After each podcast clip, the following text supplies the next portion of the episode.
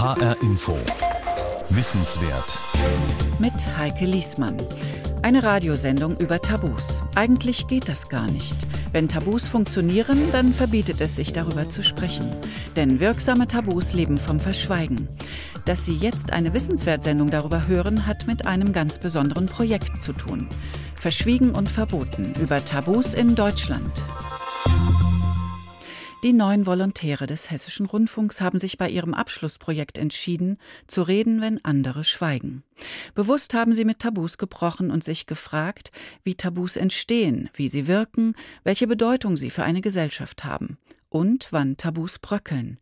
Denn in keiner Gesellschaft sind Tabus auf ewig gesetzt, selbst starke Tabus.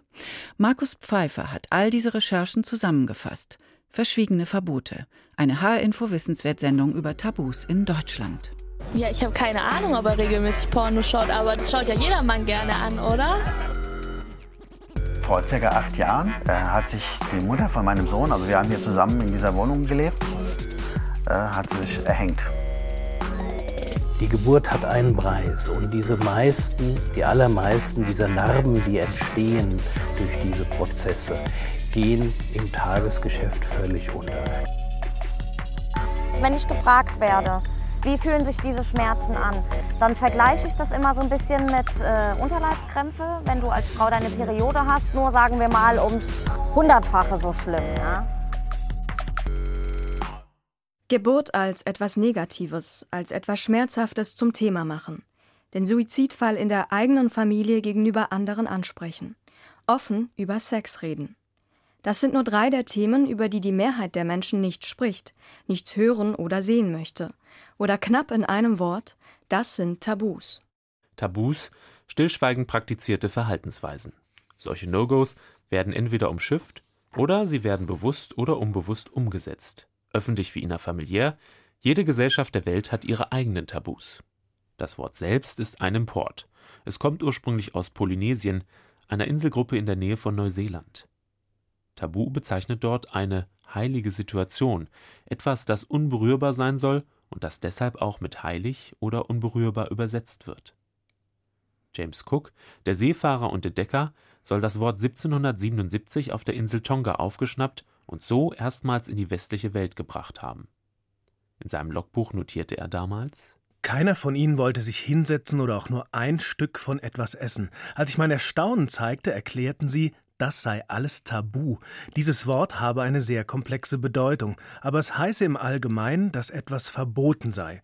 Wenn etwas nicht gegessen oder benutzt werden darf, sagen sie, das ist tabu.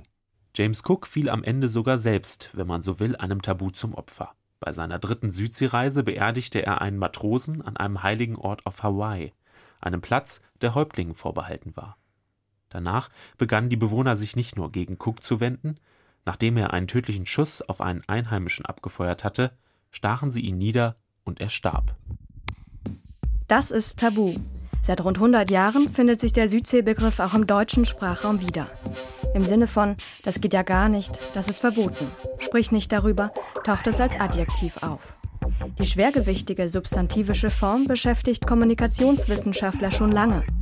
Sie sagen, es gibt fünf große Bereiche, in denen Tabus wirken und die es überall auf der Welt gibt. Sexualität und Homosexualität, der Tod, Körperlichkeit, psychische Erkrankungen und Religion. Welche Bedeutung haben Tabus für uns heute in Deutschland? Wie gehen wir damit um? Entwickeln sich Tabus zurück? Entstehen immer wieder neue? Tabus verraten viel über eine gesellschaftliche Verfassung. Aus ihnen heraus entstehen wichtige Fragen, die für eine Gesellschaft produktiv werden können. Vor allem auch, weil es trotz der Auflösung einiger Tabus noch immer viele Tabus gibt. Heute können unverheiratete Paare zwar ohne Probleme ein gemeinsames Hotelzimmer nehmen, das war in den 1960ern noch ein strenges Tabu, allerdings dürfen sie heute im Hotelzimmer nicht mehr rauchen. Das ist jetzt Tabu. Für den Sozialwissenschaftler Alexander Ebner von der Frankfurter Goethe-Universität unterscheidet sich die heutige Bedeutung von Tabu allerdings vom ursprünglichen polynesischen Begriff Tapu. Eine Tabuzone bei Stammesgesellschaften, der Begriff kommt ja aus dem Polynesischen, ist das ein Bereich, der nicht betreten werden soll. Das hat was dann mit Magie auch zu tun.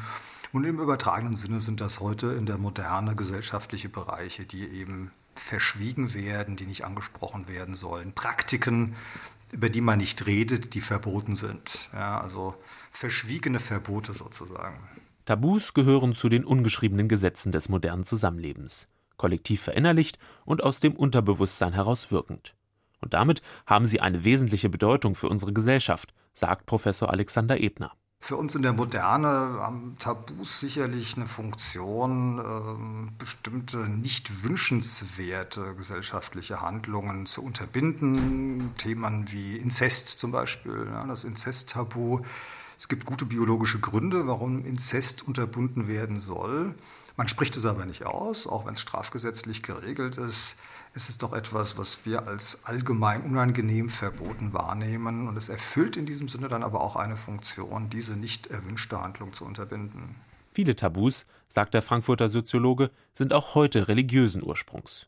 Es gebe auch noch immer heilige Orte. Zonen, Gebiete, in denen etwa Tote, Verstorbene angebetet werden oder in denen man ihnen gedenkt. Auch das sind Tabubereiche. Denken Sie an Friedhöfe, auf denen man etwa nicht lacht oder laut ist. Tabus, Traditionen, Rituale. Die ungeschriebenen Gesetze des Zusammenlebens haben viele Gesichter. Ein Beispiel ist der Umgang mit der Geburt. In der Bibel ist die Geburt ein unkompliziert wirkendes Freudensereignis. Maria gebar ihren ersten Sohn, wickelte ihnen Windeln und legte ihnen eine Krippe heißt es bei Lukas im zweiten Kapitel. Die wohl bekannteste Geburtsgeschichte der Welt. Sie wird seit gut 2000 Jahren erzählt. Immer wieder, jedes Jahr, zur Weihnachtszeit, auch nicht religiöse Menschen kennen sie. Die Erzählung suggeriert, schwanger sein, ein Kind gebären, alles ganz leicht. Schmerzen ansprechen, Probleme bei der Geburt, Leiden am Muttersein, kein Thema. Oder ein Tabu? Ich habe mich dann auch sehr unwohl gefühlt und oh, dieses Gefühl werde ich, glaube ich, nie vergessen. Naja. Die 31-jährige Martha Heinrich erinnert sich an die schmerzhafte Geburt ihres Sohnes Luca. Damals, mit gerade mal 21 Jahren, hatte sie vor allem die Vorstellung einer schönen Geburt im Kopf. Sie sagte sich, das alles würde sie als starke Frau schon überstehen. Auch deswegen wollte sie ihr Kind unbedingt auf natürlichem Wege zur Welt bringen. Am besten ohne Betäubung, die den Wehenschmerz lindert. Doch im Kreissaal kam alles ganz anders. Die schmerzhafte Realität hatte nichts mehr mit dem verklärten Image der schönen Geburt zu tun. Martha spürte keine Euphorie. Sie zitterte. Die Panik und die Schmerzen wurden immer größer, je länger sich die Geburt hinzog. Weder spezielle Übungen noch die Handgriffe der Ärztin konnten Martha helfen. Und sie wollte dem Luca nachhelfen. Also hat sie mit ihrem Arm auf meinen Bauch gedrückt und ich habe gedacht, die hat mir alle Rippen gebrochen. Das war so unangenehm und ich habe sie darum gebeten, dass sie damit aufhört. Das gehört zu den wenig gern erzählten und vor allem nicht gern gehörten Geschichten rund um die Geburt.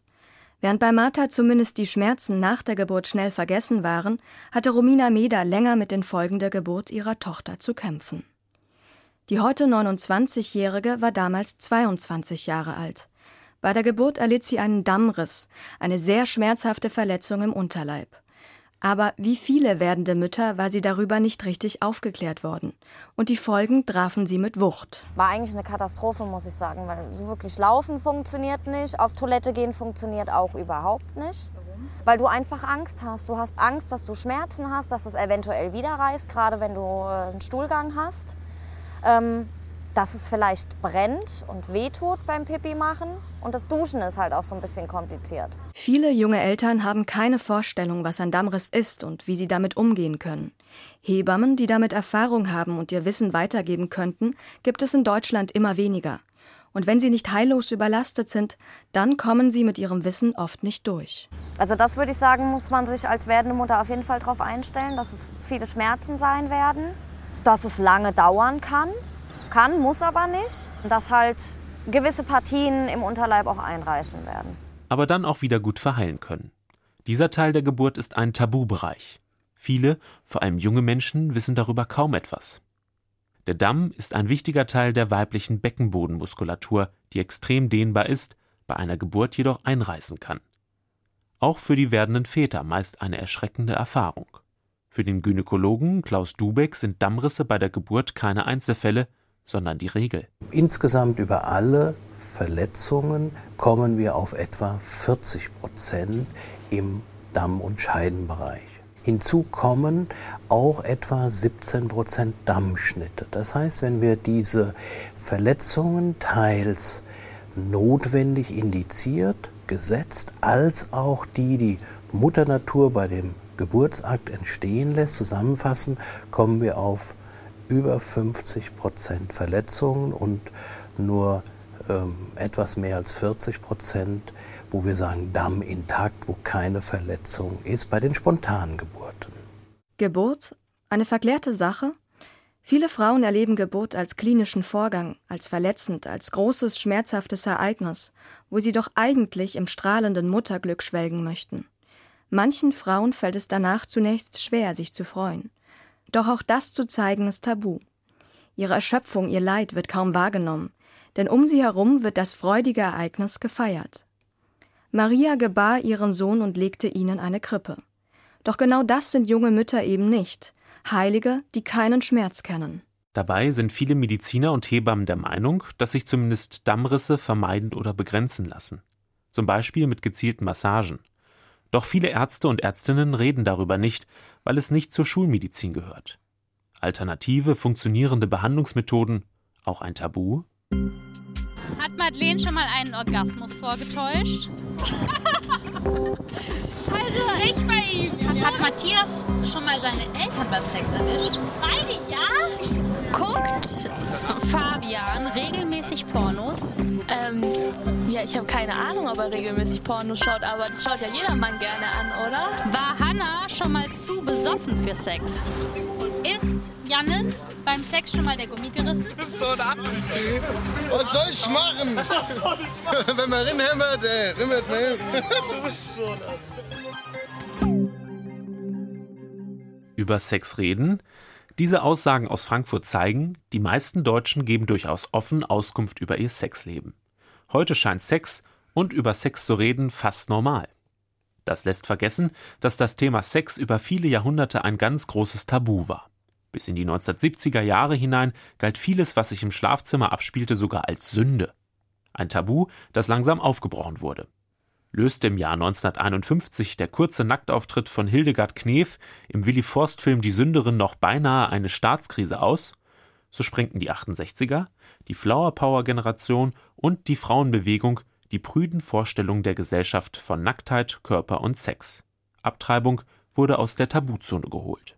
Den Höhepunkt des fortschreitenden Tabubruchs sieht der Sexualwissenschaftler Norbert Elb aktuell in der wachsenden gesellschaftlichen Akzeptanz von Homosexualität und in der 2017 vom Bundestag beschlossenen Möglichkeit zur gleichgeschlechtlichen Ehe. Das Paradigma eines sexuellen Tabus wäre der Begriff und äh, auch der Kampfbegriff schwul, der ja ursprünglich äh, benutzt worden ist, um homosexuelle Männer zu diskreditieren, auszuschließen aus der Gesellschaft und so weiter und so fort.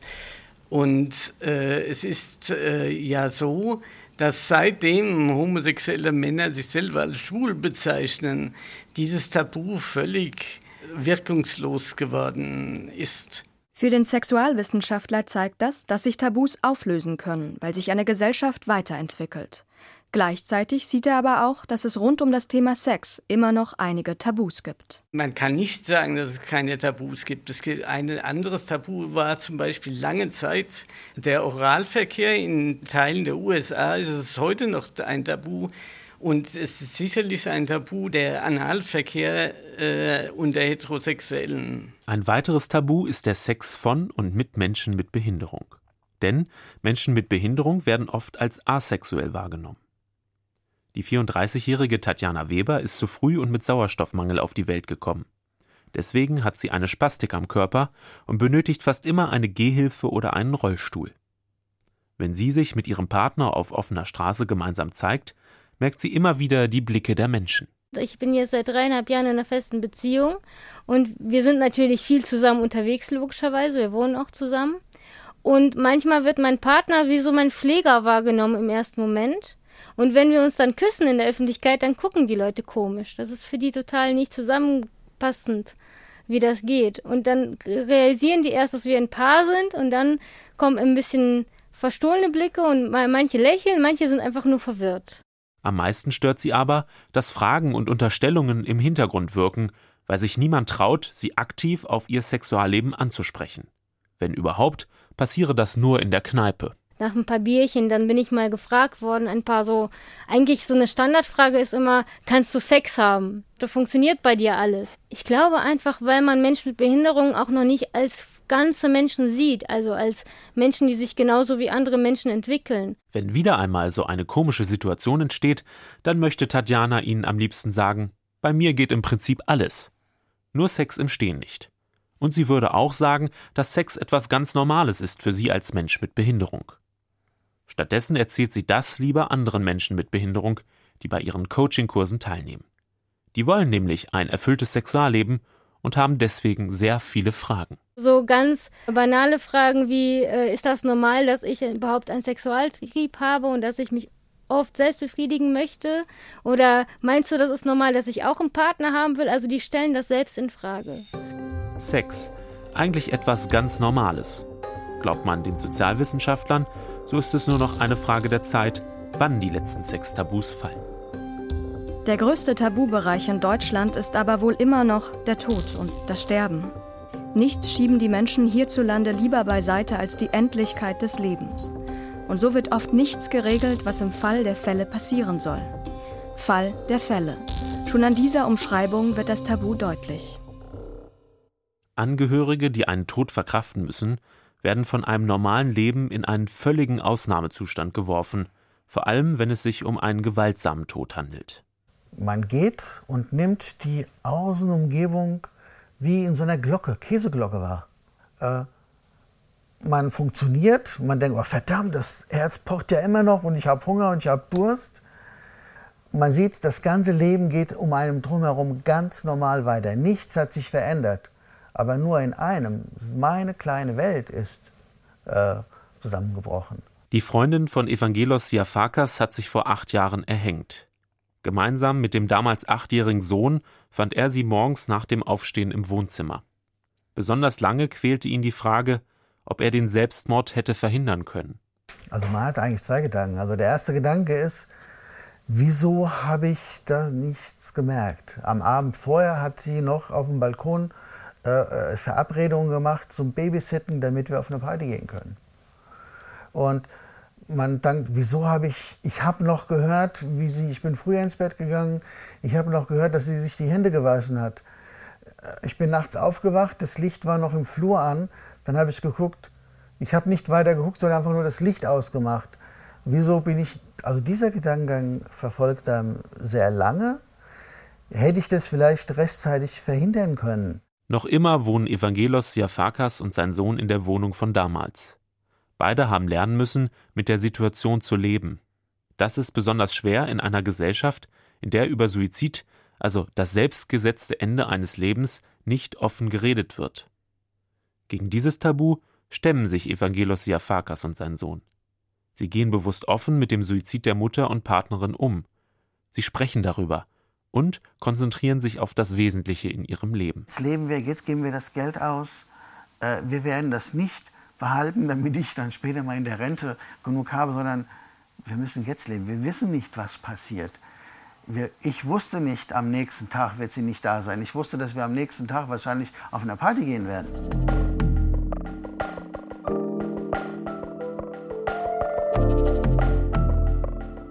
Ein absolutes No-Go in Indien ist, wenn Männer und Frauen sich in der Öffentlichkeit anfassen. Eine Sache geht hier in den USA auf keinen Fall und das ist öffentliche Nacktheit. Die Nippelzensur bei Facebook und Co. ist ja legendär. Oben ohne zum Beispiel ist ein absolutes No-Go. Man darf in China niemanden unvermittelt in eine Situation bringen, in der er oder sie bloßgestellt wird, schon gar nicht vor anderen Leuten. Schon Kinder bekommen den Satz gesagt, das ist tabu. Das sagen wir und meinen damit, darüber reden wir nicht, das macht man so nicht, das geht so nicht. Oft dient das, was tabu ist, dem Schutz einer großen Gruppe, ja meistens sogar dem Zusammenhalt einer ganzen Gesellschaft. Menschen, die aus anderen Kulturen nach Deutschland kommen, spüren das. Sie können es aber oft nicht nachvollziehen, weil sie den Umgang mit manchen Themen aus ihrer Kultur ganz anders kennen. Mustafa Selim kommt aus Ägypten und lebt seit 2005 in Deutschland. Er hat in Deutschland seine Doktorarbeit geschrieben und hält immer wieder Vorträge über die arabische Kultur. Für seine Vermittlungsanstrengungen hat er im vergangenen Jahr den Hessischen Integrationspreis bekommen.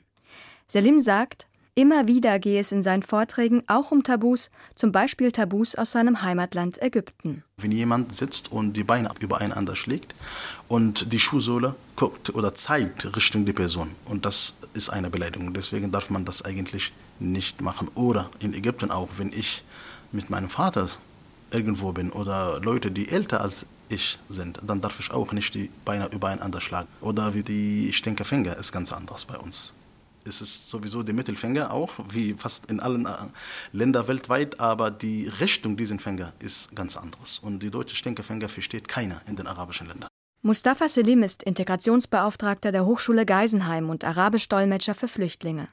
Dabei hat er viele Situationen erlebt, in denen es zu Missverständnissen kam. Einmal ein Flüchtlingshelfer wollte ein Bild mit einer Flüchtlingsfrau machen. Er hat seine Hand auf ihre Schulter gelegt. Und das war natürlich eine sozusagen von der Frau kam das falsch rüber und hat das falsch verstanden. In Ägypten, ich kann die Frau 10, 20 Jahre sehr gut kennen, aber trotzdem so nah kann ich nicht meine Hand auf ihre Schulter legen.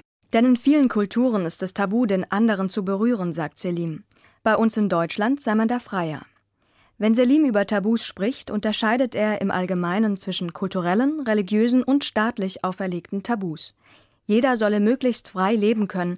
Dennoch sei es gut, die jeweiligen Verhaltensformen eines Landes, eines Kulturkreises zu kennen und zu achten. Ich versuche wirklich zum Beispiel, dass man die Beine übereinander schlagen, zu vermeiden, weil wenn ich das vergesse, dann eines Tages, wenn ich auch in Ägypten bin oder wenn ich in Deutschland mit Araber, dann würde ich auch bestimmt das vergessen. Religiöse Tabus behalte ich auch, wie zum Beispiel Wein. Ich trinke keinen Wein, ich esse kein Schweinefleisch. Tabus wirken wie Verbote. Mit seinen Vorträgen über die arabische Kultur will Selim zum interkulturellen Verständnis zwischen Deutschen und Zugezogenen beitragen. Er versteht sich als Vermittler zwischen den Kulturen. Ich wünsche gerne erstmal, dass Leute, die nach Deutschland kommen, dass sie sich über die Kultur informieren und das respektieren und versuchen, sich anzupassen. Natürlich gibt es Grenzen. Ich bin Muslim, ich habe auch meine Grenze und ich wünsche auch von der deutschen Seite, dass sie mehr über arabische Kultur lesen und verstehen. 1971 bekannten sich prominente Frauen im Stern erstmals öffentlich zu ihrer Abtreibung. Damit war klar, Abtreibung geht alle Frauen an.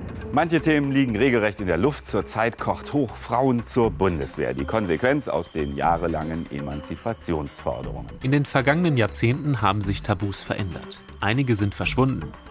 Frauen gehören zur Truppe der Bundeswehr, Männer nehmen ganz selbstverständlich Elternzeit und verheiratete Paare können jederzeit ein Hotelzimmer mieten. Für Abtreibung wurde ein gesetzlicher Rahmen geschaffen.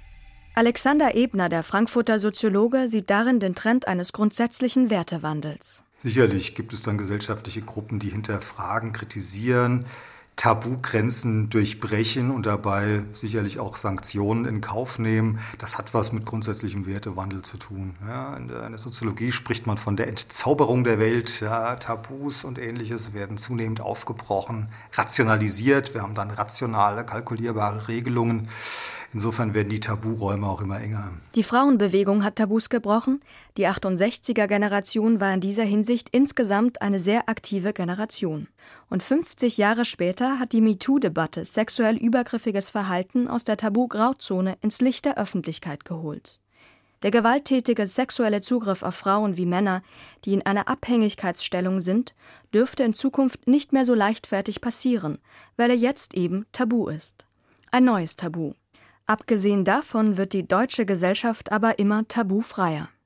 Alexander Ebner. Ich würde schon sagen, dass der Trend in diese Richtung geht. Nicht tabufrei, aber doch zunehmend tabufrei. Ja, es wird mehr angesprochen, es wird mehr ausdiskutiert, hinterfragt, neu ausgehandelt. Das ist eben auch Bestandteil unserer, unserer Moderne. Verschwiegene Verbote. Tabus in Deutschland.